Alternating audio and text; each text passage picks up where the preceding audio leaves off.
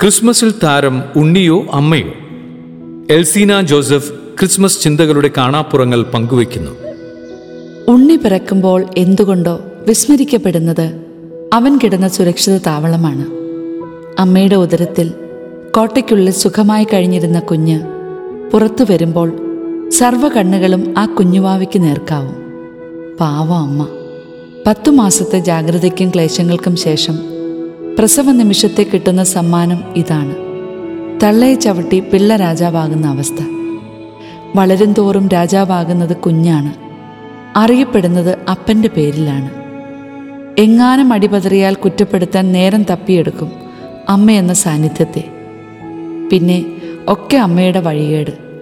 വഴിയിൽ പരിത്യക്തരാകുമെന്നറിയുമ്പോഴും ഓരോ ഭാര്യയും ആഗ്രഹിക്കും അമ്മയാകാൻ. മക്കൾ കിരീടം വെച്ച് വാഴുന്നത് കാണാൻ, എല്ലാം ഉള്ളിൽ ഒതുക്കാനും ഒരു ചുവട് പിന്നിലേക്ക് നീങ്ങാനും തയ്യാറാകുന്നവർക്ക് അമ്മയെന്നല്ലാതെ മറ്റെന്ത് പേരാണ് ചേരുക? ക്രിസ്മസ് കാലത്തും സ്ഥിതി വ്യത്യസ്തമല്ല. എല്ലാ കണ്ണുകളും പുൽക്കൂട്ടിൽ പുഞ്ചിരി തൂക്കിക്കിടക്കുന്ന ദിവ്യ ശിശുവിലേക്കാണ്. ഇവിടെ ചിന്താവിഷയം മാതാവാണ്. മാതാവിൻ്റെ വഴിയിലൂടെ ഈ ക്രിസ്മസിനെ നോക്കിക്കാണുകയാണ് ലക്ഷ്യം. മറിയത്തിൻ്റെ വിരക്ത ഭർത്താവ് ഔസേപ്പിതാവ് വളർത്തച്ഛൻ്റെ സ്ഥാനത്താണ് അറിയപ്പെടുന്നത്. എല്ലാത്തിനും എപ്പോഴും മറിയത്തിൻ്റെ കൂടെ നിന്നവൻ പക്കാ നീതിമാൻ. പക്ഷേ പാവം മേരി, പ്രാർത്ഥനയും പരിത്യാഗവുമായി രക്ഷകനെ കാത്തിരുന്നവൾ, ദേവാലയം വീടുപോലെ കണ്ട് ജീവിച്ചവൾ, നന്നേ ചെറുപ്പത്തിൽ തന്നെ ദൈവദൂതൻ്റെ അരുളപ്പാട് കിട്ടിയവൾ, ഒന്നും തിരിയാത്ത പ്രായമെന്ന് മുതിർന്നവർ വിശേഷിപ്പിക്കുന്ന കാലത്ത് ദൂതൻ പറഞ്ഞത് കേട്ട് സ്വർഗത്തിൻ്റെ വിളി സ്വീകരിക്കുന്നു. കന്യക ഗർഭിണിയാകുന്നു.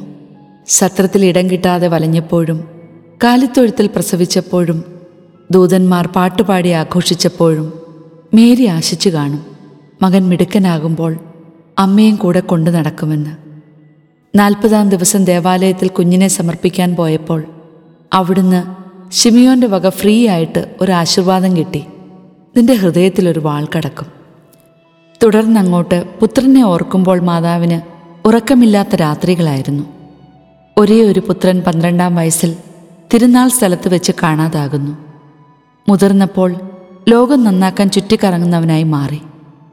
പിന്നാലെ ശത്രുക്കൾ അസംഖ്യം പെരുകുന്നു.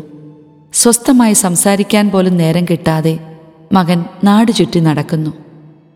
എത്ര ആഗ്രഹിച്ചിരുന്നിരിക്കണം പരസ്യജീവിതത്തിൻ്റെ നാളുകളിലൊന്നിൽ മകൻ്റെ കൂടെ നടക്കാനും ഒരു നേരത്തെ ആഹാരം ഒന്നിച്ചിരുന്ന് കഴിക്കാനും ആ മുടിയിഴകളിലൂടെ വിരലൊന്ന് ഓടിച്ച് ലാളിക്കാൻ. ഇതൊന്നുപോലും അമ്മ മാതാവിന് സാധിച്ചതായി ഒരിടത്തും വായിച്ചിട്ടില്ല. ഭർത്താവില്ലാതെ ജീവിക്കുന്നവൾ, മകനൊന്നുള്ളത് പൊതുമുതലും. കാനായിലെ വീട്ടിൽ വെച്ച് സ്ത്രീയെ എന്ന് മകൻ വിളിച്ചപ്പോൾ ആ അമ്മയും ആഗ്രഹിച്ചിരുന്നു കാണില്ലേ അമ്മയെന്ന് വിളി കേൾക്കാൻ? പുത്രൻ്റെ കണ്ണിൽ കാരണം പലതും കാണും. എങ്കിലും ഒരമ്മയുടെ സ്ഥാനത്ത് നിന്ന് ചിന്തിക്കുമ്പോൾ അല്പം കടുപ്പമെന്നേ മനസ്സിലാക്കാനൊക്കുന്നുള്ളൂ. മൂന്ന് വർഷത്തെ സാഹസിക യാത്ര കാൽവരിയിൽ തീരാൻ പോകുന്നു. യാത്രയ്ക്കിടയിൽ അമ്മയും മകനും തമ്മിൽ കണ്ടുമുട്ടുന്നു. കുരിശിൻ്റെ വഴിയിലെ ഏറെ ഹൃദയഭേദകമായ രംഗം ഈ കൂടിക്കാഴ്ചയാണ്. അമ്മയും മകനും ഒന്നും സംസാരിക്കുന്നില്ല. മകൻ്റെ വേദന അമ്മയുടെ ഹൃദയം തകർക്കുന്നു എന്ന വാക്യം അർത്ഥമറിഞ്ഞ് ചൊല്ലിയാൽ കണ്ണ് നിറയാത്തവർ ചുരുക്കം. ശരിക്കും എന്തിനായിരുന്നു മാതാവ് ഇത്രയുമൊക്കെ നിശബ്ദം സഹിച്ചത്? ഉത്തരം ഇതാ. ഇതാ കർത്താവിൻ്റെ ദാസി എന്ന വിളി കേട്ടതിൻ്റെ അർത്ഥം ശരിക്കും അറിഞ്ഞിരുന്നതുകൊണ്ട്. എന്തു നടക്കുമ്പോഴും ഇതാ ഞാൻ കർത്താവിൻ്റെ ദാസി എന്ന് ഏറ്റുപറയാൻ മറിയം പഠിച്ചതിൻ്റെ വിലയാണ് ഈശോയുടെ ജീവിതത്തിൻ്റെ പുറം ലോകം വാഴ്ത്താത്ത സത്യം. അങ്ങനെയെങ്കിൽ ഓരോ തിരുപ്പിറവിയും അമ്മയുടെ സമർപ്പണത്തിൻ്റെ വിലയല്ലേ? കാൽവരിയോളം മൗനം പാലിച്ചും എല്ലാം ഉള്ളിൽ സംഗ്രഹിച്ചും ഹൃദയത്തിൻ്റെ വ്യാകുലങ്ങളെ കൃപയുടെ പ്രകാശകിരണങ്ങളാക്കാൻ മറിയം ഇറങ്ങിത്തിരിച്ചിടത്താണ് യഥാർത്ഥത്തിൽ ക്രിസ്മസിൻ്റെയും ദുഃഖവെള്ളിയുടെയും ഈസ്റ്ററിൻ്റെയും പവിത്രത കിടക്കുന്നത്.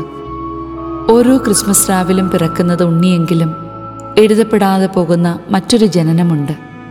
മേരി എന്ന കന്യക പരിപൂർണ സമർപ്പണത്തിലേക്കും അവിടുന്ന് ദൈവമാതാവായി പുനർജനിച്ചതും.